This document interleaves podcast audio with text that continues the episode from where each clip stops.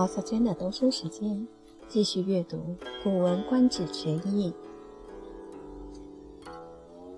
王孙满对楚子。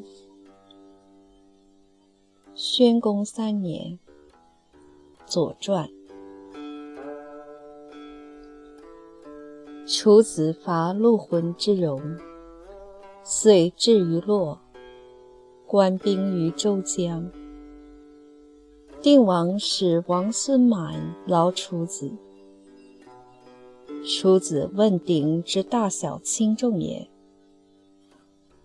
对曰：在德不在鼎。昔夏之方有德也，远方图物，共经九牧，铸鼎象物，百物而谓之备，使民之神坚。故民入川泽山林，不逢不若。魑魅魍魉，莫能逢之。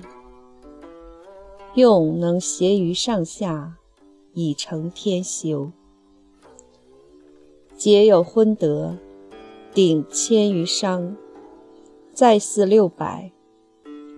商纣暴虐，鼎千余周。德之修明。虽小，重也；其间回昏乱，虽大，轻也。天作明德，有所低止。成王定鼎于贾汝，卜世三十，卜年七百。天所命也。周德虽衰，天命未改。鼎之轻重，未可问也。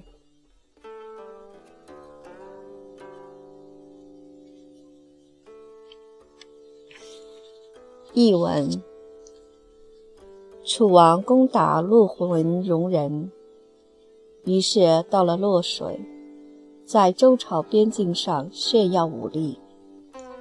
周定王派王孙满慰劳楚王。楚王问到周王室的九鼎的大小轻重，王孙满回答说：“统治天下在于道德，不在于鼎。从前夏朝正在实行德政的时候，远方各地把各种奇异东西都画成图像，九州贡献出金属，铸成九鼎。”把画下来的各种东西的图像铸在顶上，顶上面有各种东西的图像，叫人民知道神物和怪异。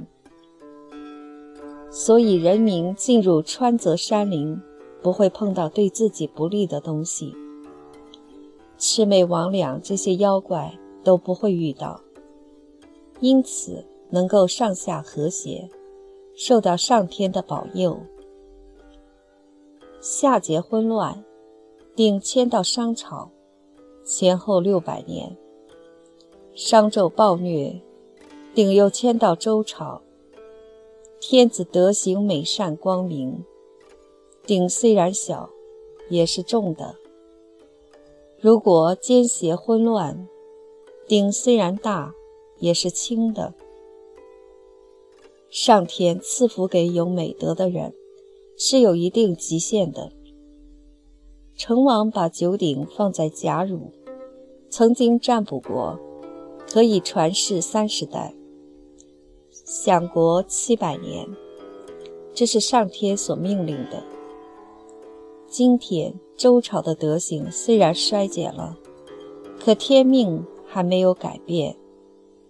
九鼎的轻重是不可能问的。